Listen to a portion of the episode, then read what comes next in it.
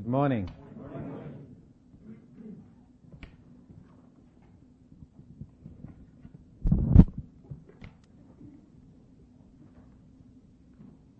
I appreciate the last line of the hymn we just sang. It says, I praise the God of grace, I trust His love and might. He calls me His, I call Him mine, my God, my joy, my light. We often praise God for all that He has given us, and yet by far the most precious gift is Himself. Let's turn to 2 Samuel chapter 9. 2 Samuel chapter 9. We'll pick up where Don left us a couple of weeks ago. If you remember, he preached on the kindness of David. The kindness of David. And it's hard to find a more shining example of the kindness of David than we have in this passage. 2 Samuel chapter 9. Now David said, Is there still anyone who is left of the house of Saul that I may show him kindness for Jonathan's sake? And there was a servant of the house of Saul whose name was Ziba. So when they had called him to David, the king said to him, Are you Ziba? And he said, At your service. And the king said, Is there not still someone of the house of Saul to whom I may show the kindness of God? And Ziba said to the king, there is still a son of Jonathan who is lame in his feet. So the king said to him, Where is he? And Ziba said to the king, Indeed, he is in the house of Machir, the son of Amiel, in Lodebar. Then King David sent and brought him out of the house of Machir, the son of Amiel, from Lodebar. Now when Mephibosheth, the son of Jonathan, the son of Saul, had come to David, he fell on his face and prostrated himself. Then David said, Mephibosheth? And he answered, Here is your servant. So David said to him, Do not fear, for I will surely show you kindness for Jonathan your father's sake, and I will restore to you all the land of Saul, your grandfather, and you shall eat bread at my table continually. Then he bowed himself and said, What is your servant that you should look upon such a dead dog as I? And the king called to Ziba, Saul's servant, and said to him, I have given to your master's son all that belonged to Saul, to all and to all his house. You therefore and your sons and your servants shall work the land for him, and you shall bring in the harvest, that your master's son may have food to eat. But Mephibosheth, your master's son, shall eat bread at my table always. Now Ziba had fifteen sons and twenty servants. Then Ziba said to the king, According to all that my lord the king has commanded his servant, so will your servant do. As for Mephibosheth, said the king, he shall eat at my table like one of the king's sons. Mephibosheth had a young son whose name was Micah, and to and all who dwelt in the house of Ziba were servants of Mephibosheth. So Mephibosheth dwelt in Jerusalem, for he ate continually at the king's table and he was lame in both his feet.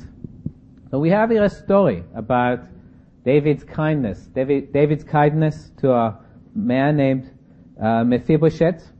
To appreciate the kindness of David, we have to try to enter a little bit into the mind of Mephibosheth. Before this, Mephibosheth was the grandson of Saul. Saul was the king of Israel. Mephibosheth could probably remember. It appears he was already a grown man. He already had one child. David was probably only king at this time for maybe 10 to 20 years. So certainly Mephibosheth would have remembered his grandfather Saul being the king. And the problem is that his grandfather Saul tried to kill David and keep David from becoming king. And then, even after Saul died, there was a son of Saul that again tried to set himself against David. And so for, for himself being a descendant of Saul, now that David was the king of all Israel, was not a good thing. He was connected to a name that should be hated by David. And so he can expect nothing good from David. And in fact, he calls himself here, he, he, when he comes before David, he said, you know, what is your servant that you should look upon him is, uh, uh, that you should look upon such a dead dog as I. This was truly Mephibosheth opinion of himself. He was like a dead dog. He was absolutely uh, useless, negative thing that nobody would have any interest here. And yet, uh, it's interesting here. We, we might talk a little bit about the names. A lot of times there's something in the Hebrew name that captures a little bit of the thought of the person or what's happening behind it. Mephibosheth literally means from the mouth of shame.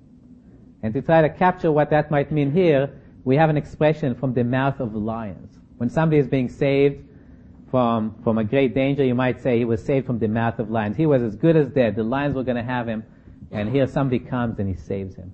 And that's what happened to Mephibosheth. He was, if you would, in the mouth of shame. He was looking at a life of, of shame, of uh, loneliness, of fear, of poverty, of destitution. And David comes to him and basically rescues him out of such a life and brings him to himself. And David, first of all, gives him riches.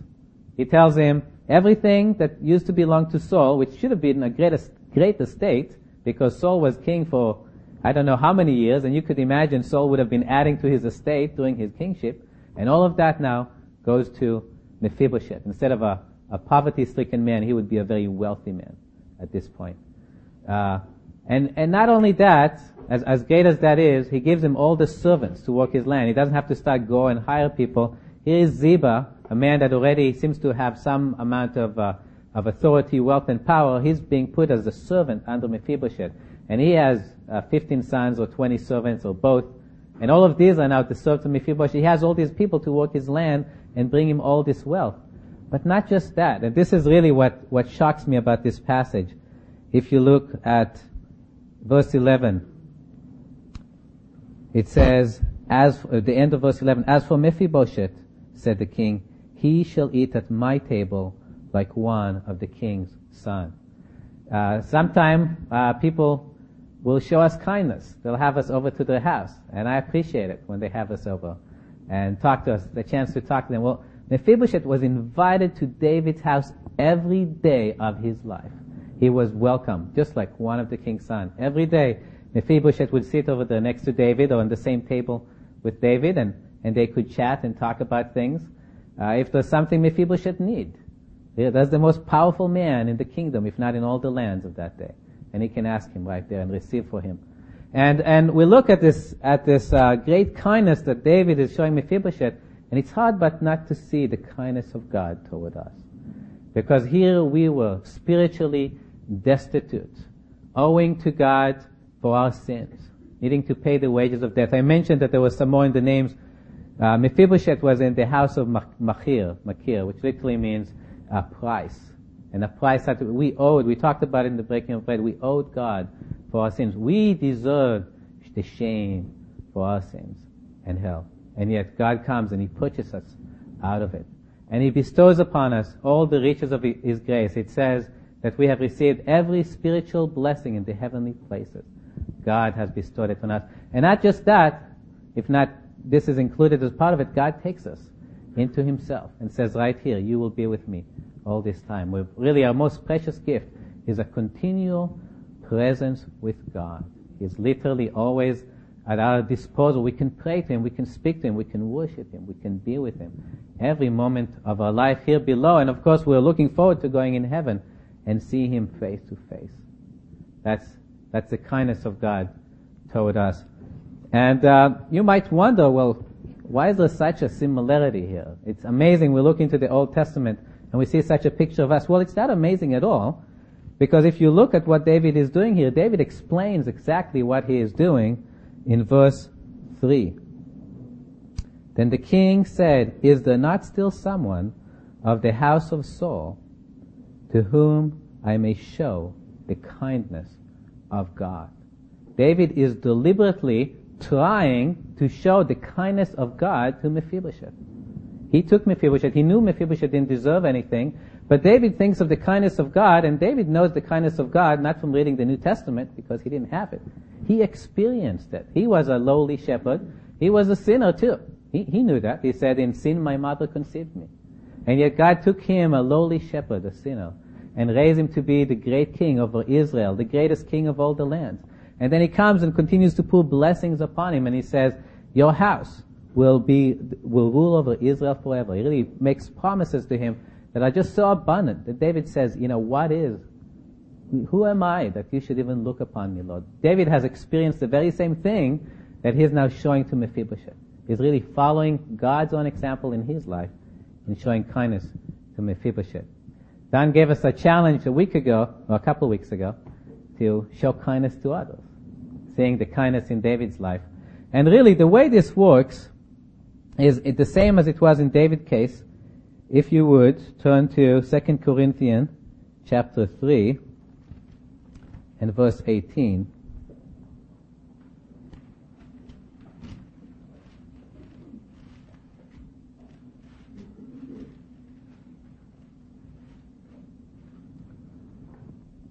Second Corinthians chapter 3 verse 18 says, But we all, with unveiled face, beholding as in a mirror the glory of the Lord, are being transformed into the same image from glory to glory, just as by the Spirit of the Lord. What David was doing, he was doing nothing short of exhibiting the character of God in his own life.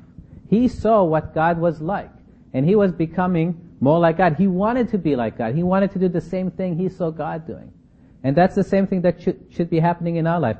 But we all with unveiled face, beholding as in the mirror the glory of the Lord. The glory of the Lord literally means His character, what the Lord is like. When Moses told God, show me your glory, I pray you. What did God do? He took Moses, he put him in a cleft of a rock, covered him with his hand, and passed by and said, the Lord, the Lord God, merciful and gracious, long suffering and abounding in mercy and truth. He was revealing his character to Moses. Moses didn't really see anything.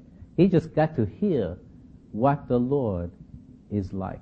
That is the glory of the Lord. And as we behold the Lord, the glory of the Lord, as we learn to be, come to learn to see what the Lord is like, that's how we ourselves are being transformed into His likeness. We desire, like David, to become more like Him. We see His kindness, and we desire to be kind. We show kindness to other people. It's a work that God does in us, but He does it through us learning Him, getting to know Him. That's what gives us the desire to also be kind and show kindness and all the other wonderful characteristics of God in our life. Alright, so that's about King David and Mephibosheth. Uh, this was, in my opinion, the brightest moment in David's life, as he was really revealing the Lord through his action to Mephibosheth. We're now going to turn into the darkest moment in David's life. Don, uh, when he, uh, me and Don talked about it shortly, he, he said that this is the time when the music died. Well, that's because Don's a musician, and so he, he thinks in terms of music, and of course David was too. To me, it's the, it's the point where the light died. That's because I'm uh, an LED engineer. I, I work with lights, so I develop lights. But uh, really, it's, it's, it's really is a very dark time in David's life. But we need to remember that uh, that God records everything here for our good, and in fact, that's why we're going through this series. We were told in uh,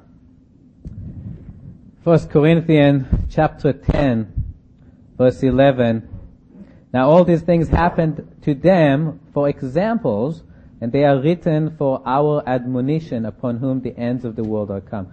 They're really they're written for our learning. So it's a dark time of King David. It's, it's uh, the episode of King David and Bathsheba. But it's recorded for us to learn from. We're not here to somehow uh, try to uh, look uh, down on King David. King David was a wonderful man. And in fact, there's very few in the scriptures that are spoken of as highly by God as King David. And in some way it might be an encouragement to us if we see in King David here something we see of ourselves too. And really it's to show us no, no matter how spiritual we might be, how how much God might bless us, how much uh, we grow in our faith, we can fall. We can fall like David fell here. And maybe it'll be an encouragement if we have fallen that we can fall and get up and st- still be someone that God can speak highly of, someone that God can enjoy. With that, let's turn and see what we can learn from this episode in David's life. We'll go to chapter 10, 2 Samuel chapter 10, We'll start at verse 17.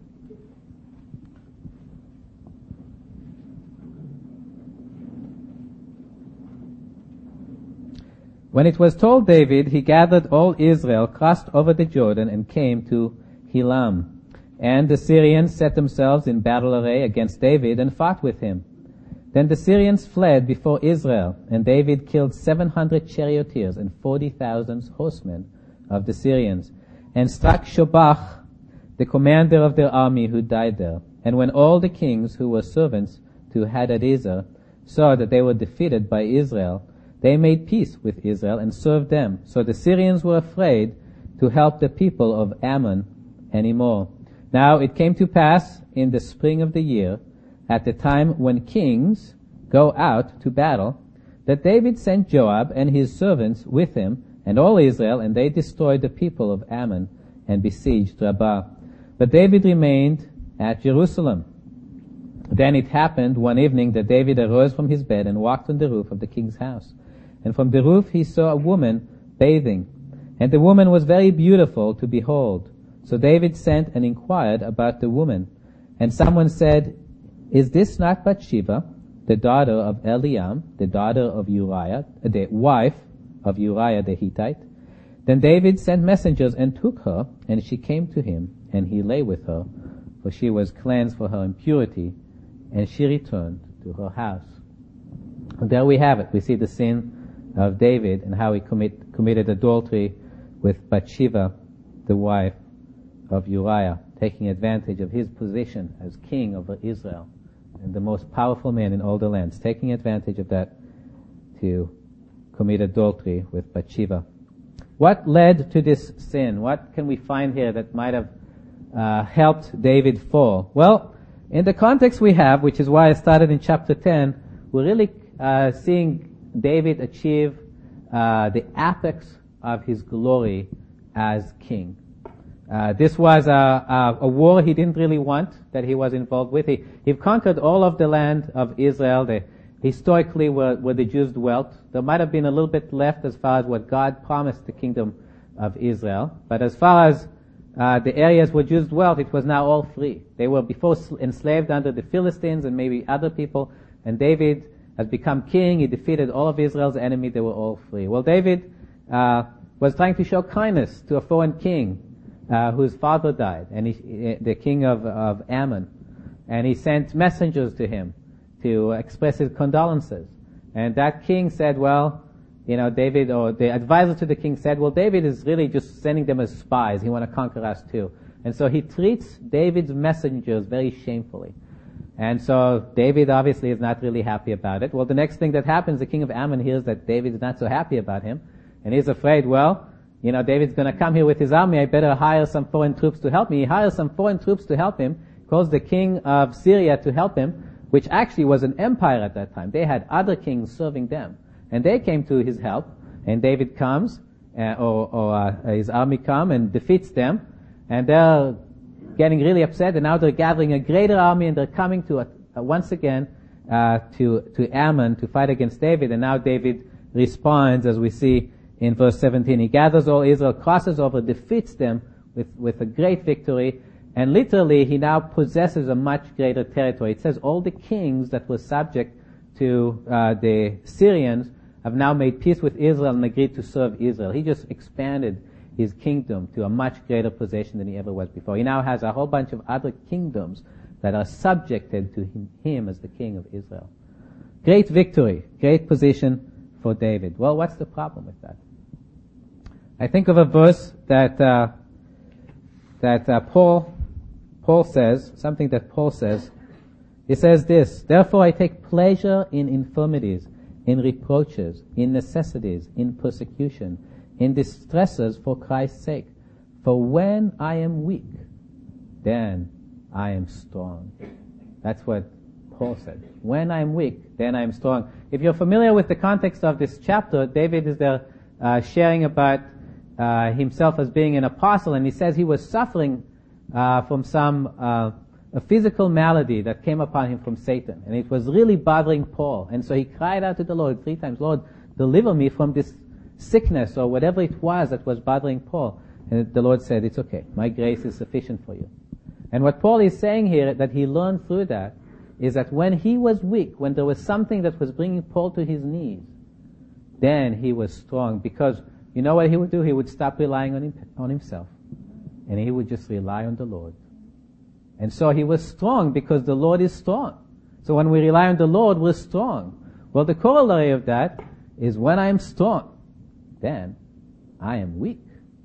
Because all of a sudden I'm relying on myself. I'm doing pretty good. David was doing pretty good. He had no more enemies. He defeated them all. All the surrounding kingdoms were subject to him. He had small war going on in Moab. He was still in the process of destroying the remnant of that kingdom.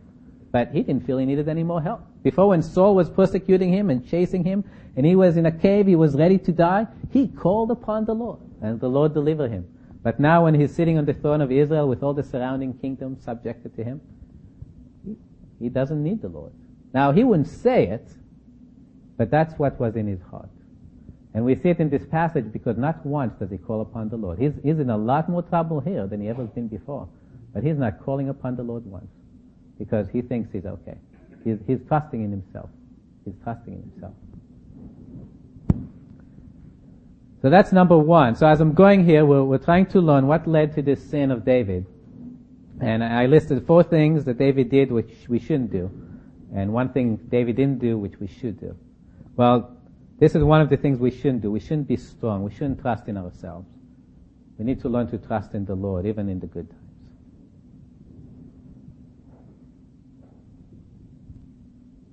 Number two, and we see this in verse 1 of chapter 11. Now it came to pass in the spring of the year at the time when kings go out to battle that David sent Joab and his servants with him and all Israel and they destroyed the people of Ammon and besieged Rabbah. But David remained in Jerusalem. It really emphasizes it twice in the same verse. David had a job to do. Yes, maybe it was a small job. Yes, he conquered all the lands and there was just one little kingdom that needed to be dealt with at this time. But David doesn't do it himself. He sends Joab to take care of them. Oh, Joab, you go. I, I'm comfortable here in Jerusalem. I don't want to be out on the field of battle, you know, sleeping in a tent again, trying to put my armor and my sword on and go out to, to battle. You know, I might, might get hurt.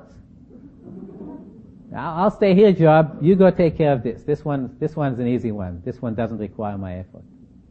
Well, that's one thing David did that he shouldn't do. I, I know it really for my own life. Uh, I, will be honest.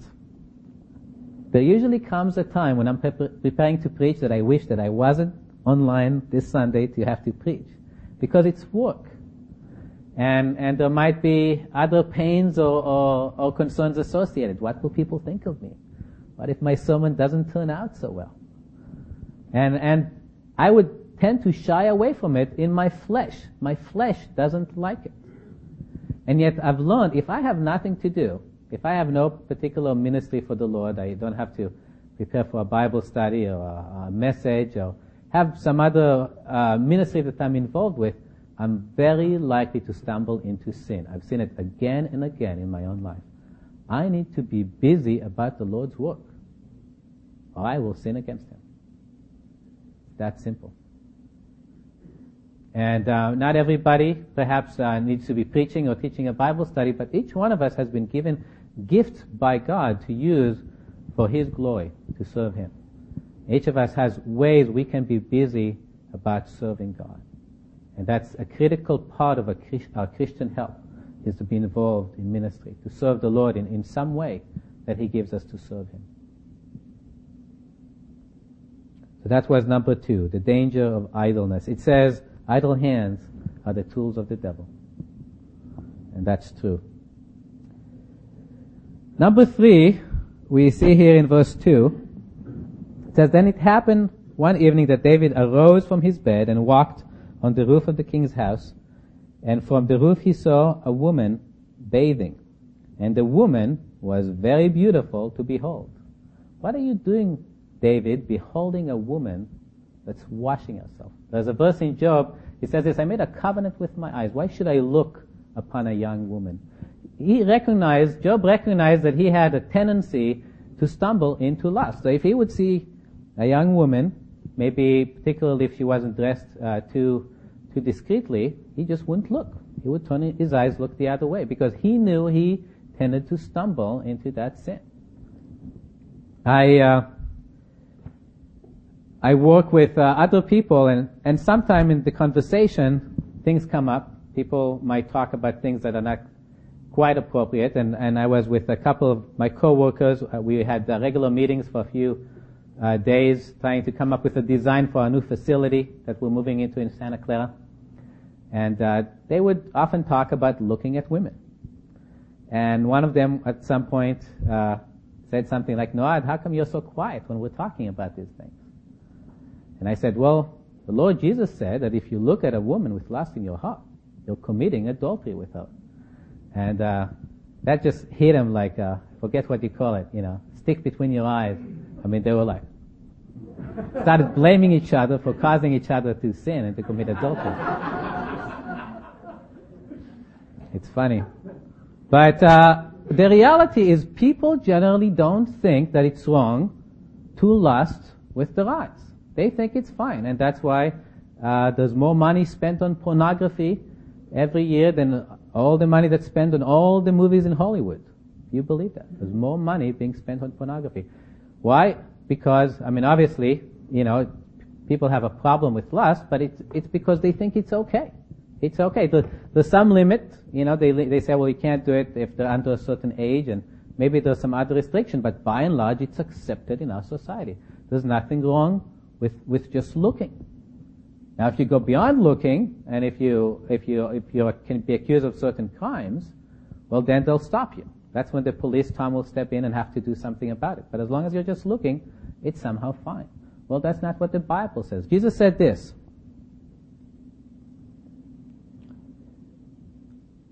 He said, For out of the heart proceed evil thoughts, murders, adulteries, fornication, theft, false witness, and blasphemies. What I mean by that is, it's not what's on the outside only that is a problem.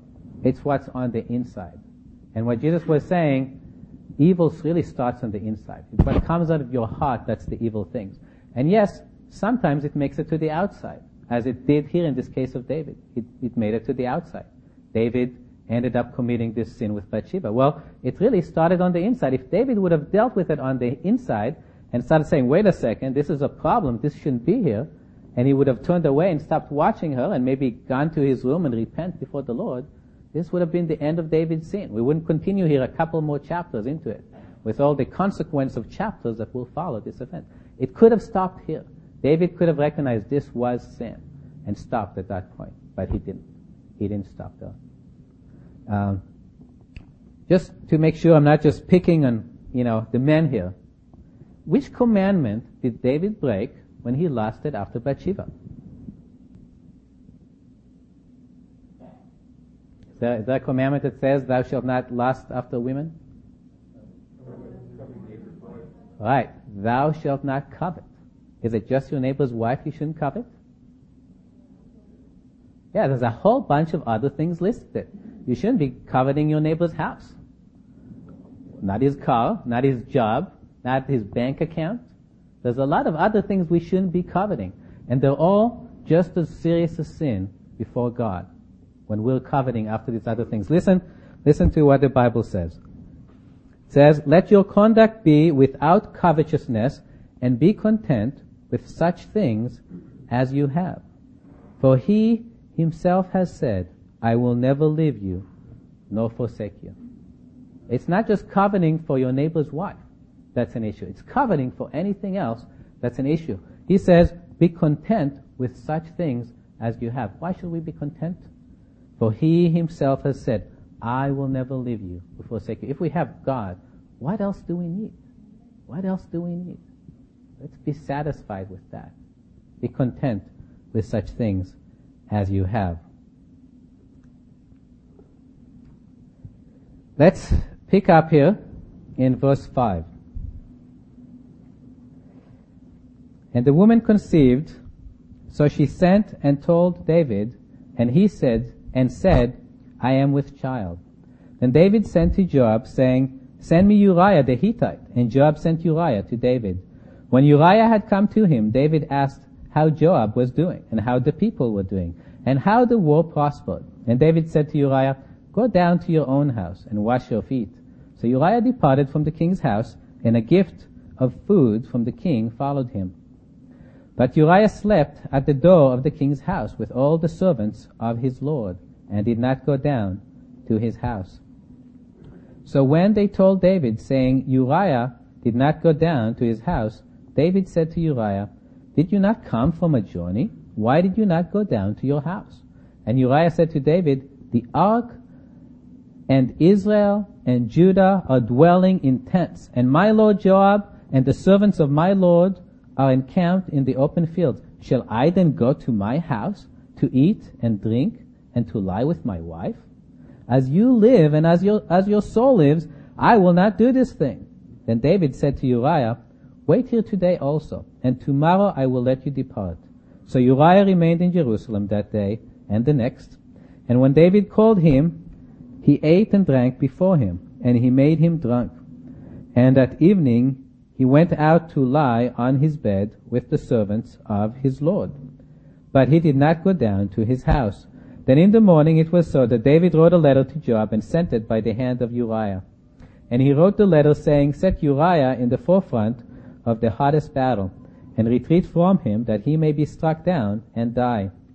So it happened while Joab besieged the city that he assigned Uriah to the place where he knew there were valiant men. then the men of the city came out and fought with Joab, and some of the people of the servants of David fell. And Uriah the Hittite died also. Then Joab sent and told David all the things concerning the war, and charged the messenger, saying, When you have finished telling the matters of war to the king, if it happen that the king's wrath rises, and he says to you, Why did you approach so near the city when you fought? Did you not know that they would shoot from the wall? Who struck Abimelech, the son of Jerubbesheth? Was it not a woman who cast a piece of millstone from him from the wall, so that he died in Thebez? Why did you go near the wall? Then you shall say, Your servant Uriah the Hittite is dead also. So the messenger went and came and told David all that Joab had sent by him. And the messenger sent to David, Surely the man prevailed against us and came out to us in the field. Then we drove them back as far as the entrance of the gate. The archer shot from the wall at your servants, and some of the king's servants are dead, and your servant Uriah the Hittite is dead also. Then David said to the messenger, Thus you shall say to Joab, Do not let this thing displease you, for the sword devours one as well as another. Strengthen your attack against the city and overthrow it. So encourage him. When the wife of Uriah heard that Uriah her husband was dead, she mourned for her husband. And when her mourning was over, David sent and brought her to his house. And she became his wife and bore him a son. But the thing that David had done displeased the Lord. We have here the fourth thing that David does, which uh, shouldn't have been done, and contributed to what happened. And that really is that of hiding his sin. He was trying to cover up for his sin. God is here clearly in the business of exposing David's sin. What's the chance that Bathsheba would bear a child after this one night stand? Not, not very high at all. And then there's uh, Uriah. I tried to look at what Uriah says to David and not recognize God's really trying to pierce David's heart and show him his sin as he's trying to get Uriah to go and enjoy the comforts of home. And Uriah said, hey, I'm not doing that. Look, they, all Israel and Judah and the ark, they're in the field, they're fighting the battles of God, they're in discomfort. Who am I that should go and enjoy things? I need to be involved in what's happening. Well, that's what David should have been doing, and he wasn't. It was like God pointing at David and saying, David, what are you doing? What are you doing? Yet David is trying to hide it, which results. Uh, let me let me uh, try to step back and and point out all the problems with really trying to hide our sins. God is in the business of exposing our sin. And it's for a good reason. Uh, for two things. One, it's for, for His glory to expose them because it'll be for the shame of God to hide sin. He reveals, He exposes what happens.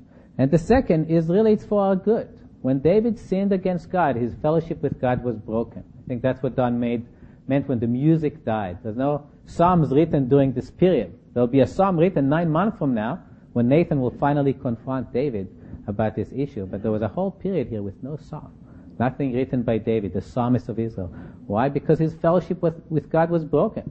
There wasn't anything good that could come out of David in this time. And David, God wants to restore that relationship with David. And that's why he's trying to make David convicted or bring his sin before him so David will repent and the fellowship could be restored. But David is trying to hide it. So let me try to list the thing. Number one reason not to hide our sin. First of all, it's not going to work. God's going to bring it out. It says your sin will find you out. God, God will it's either going to be now or it's going to be before the great white throne in heaven when the books will be open and God will read out of the books everything that people have done. I, I think uh, Bill had this phrase. He said, "A secret sin on earth is an open scandal in heaven. You cannot hide your sin."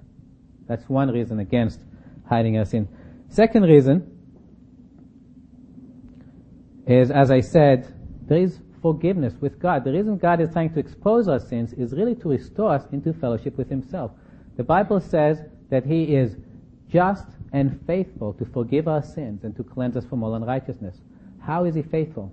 If we confess our sins, He is faithful and just to forgive our sins and to cleanse us from all unrighteousness. Jesus died for your sins. We talked about it this morning. The work is done. Everything needed to restore you to God has been presented. The price has been paid. But as long as you try to hide your sin, you're separated from all that treasure of grace available from God. It's only when we confess our sin, we come before God and we agree with Him about our sin, that all of a sudden the channel of grace is open. And we can receive it and be forgiven and restored into fellowship with God. It's to our advantage to come before God and confess our sin, lay it out, agree what we've done before Him. That's when we can receive His forgiveness. The third reason, which really captures the rest of this chapter, is when we try to hide our sin, we will inevitably sin more. And the first sin is, is, is that of hypocrisy. We're pretending we haven't sinned.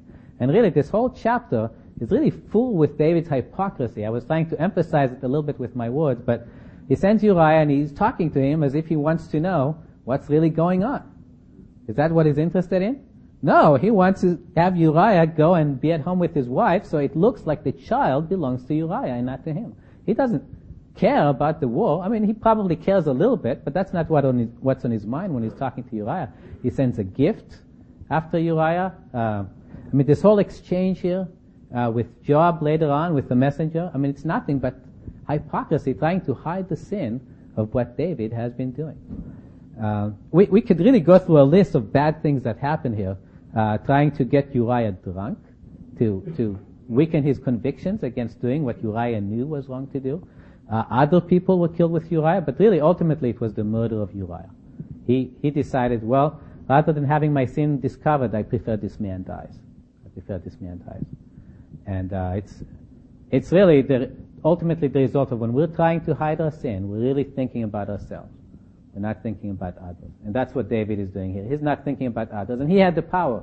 A lot of things that David do, uh, is doing here, people say, oh, we would never do anything like that. Well, yes, maybe I have a problem with lust, but, you know, I'll never actually commit adultery with anybody's wife. Well, I might have anger towards someone, or I may be trying to hide my sin, but I'll never actually kill somebody about it. Well, the only difference between you and David is David had the power. David could simply say the word and it would happen. If you could say the word and it would happen, you would be doing the same thing David is. If you're allowing it to be in your heart, it's just the next step, the next natural step for you to actually be doing it. It's really the fear of, of people like Tom that keeps us from doing a lot of things. Uh, Tom is a policeman, not as a brother. It, eh, the police would, would, is, is really what's restraining people from doing a lot worse things than people are actually doing. They're afraid of the consequences of what will happen. Well, David had nobody to fear. He was the most powerful man in Israel in, and in all the lands. He was number one. Nobody could touch him. He could do whatever he wanted. And so, the sin of the heart, in this case in David, manifested them in adultery and in murder. The same thing would happen to us if we were in David's place. If we allowed these things to be in our hearts. Well, so that's it. The fourth thing that we shouldn't do. We shouldn't try to hide our sin. Uh, one thing that David should be doing and wasn't doing. That was the last contribution to this sin. And, and we'll look at uh, the next chapter. I'm just going to steal a couple of verses, and that's okay because I'm stealing them for myself. It says in chapter 12 and verse 9, Why have you despised the commandment of the Lord to do evil in his sight? You have killed Uriah the Hittite with the sword. You have taken his wife to be your wife, and you have killed him with the sword of the people of Ammon. Now therefore the sword shall never depart from your house because you have despised me and have taken the wife of Uriah the Hittite to be your wife. The word I'm thinking of here is despise. You know what despise means? So the Lord's accusing David of despising him. You know what despise means? Literally means to think little of. Think little of. His estimation of God was low at the time. But it didn't come because David had some sort of a change of mind. You know, I used to think God was great, but I think he's really not that great now, so I'm going to go ahead and start sinning. It was literally his thinking little of God that resulted in this thing. He wasn't thinking about God. God wasn't in his meditation. Let me turn you to a verse, one of my favorite verses in the Bible. Malachi, chapter 3.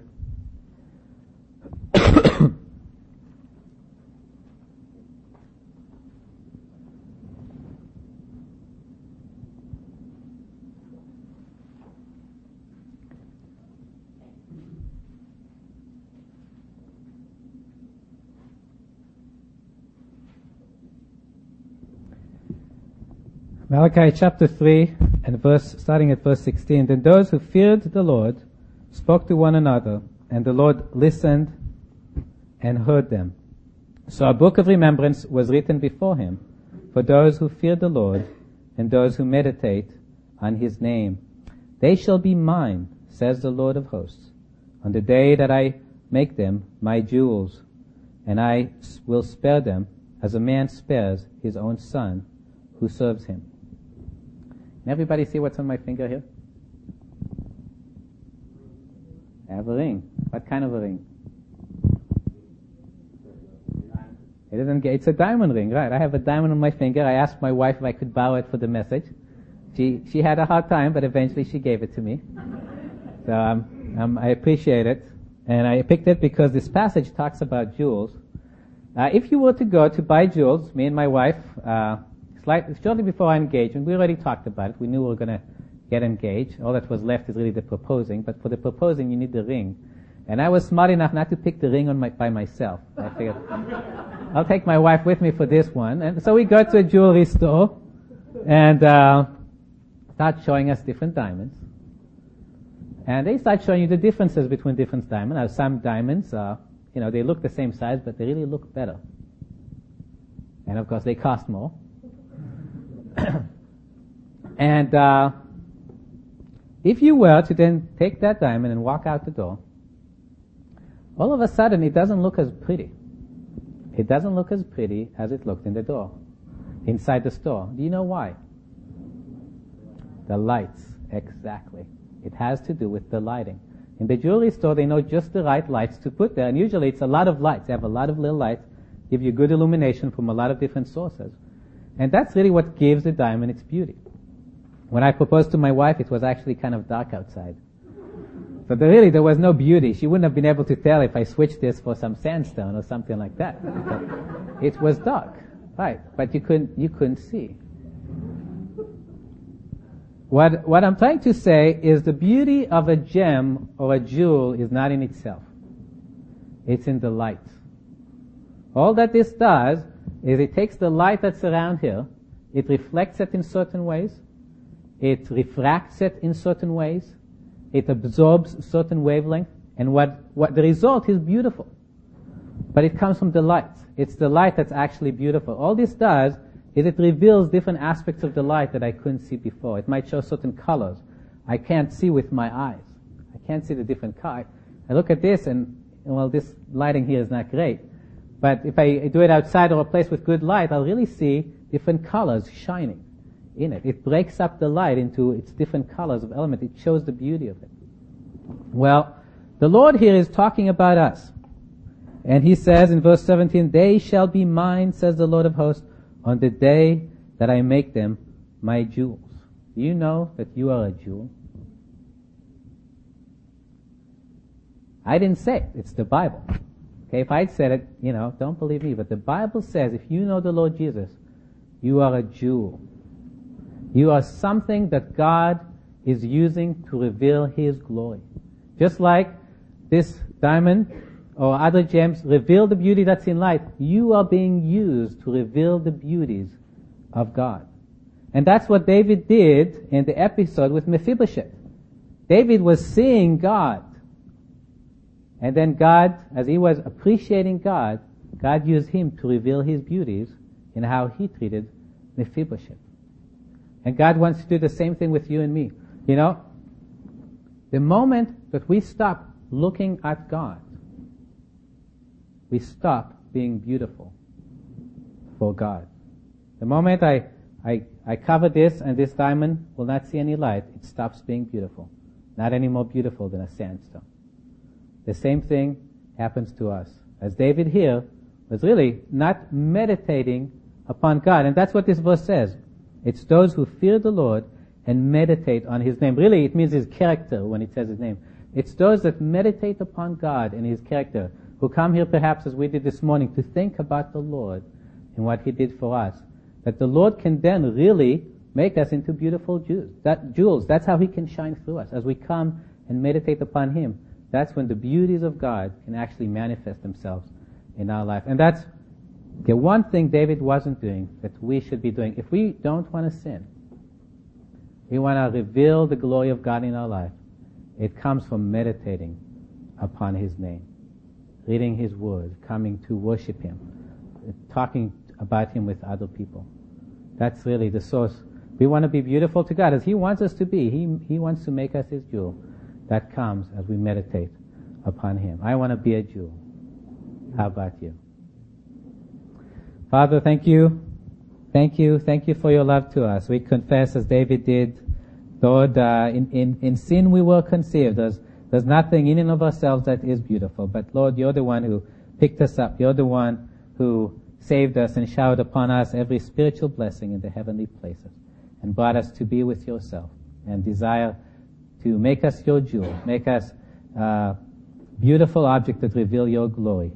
Lord, we confess that's what we want to do. Help us do what we need to do, take uh, the lessons that you give us in this passage and in other passages to uh, stop ourselves from sinning, and mostly, Lord, help us come to know you more, that we might reflect, refract, absorb, and show the world your glory all the more. For we pray these things in Jesus' name. Amen.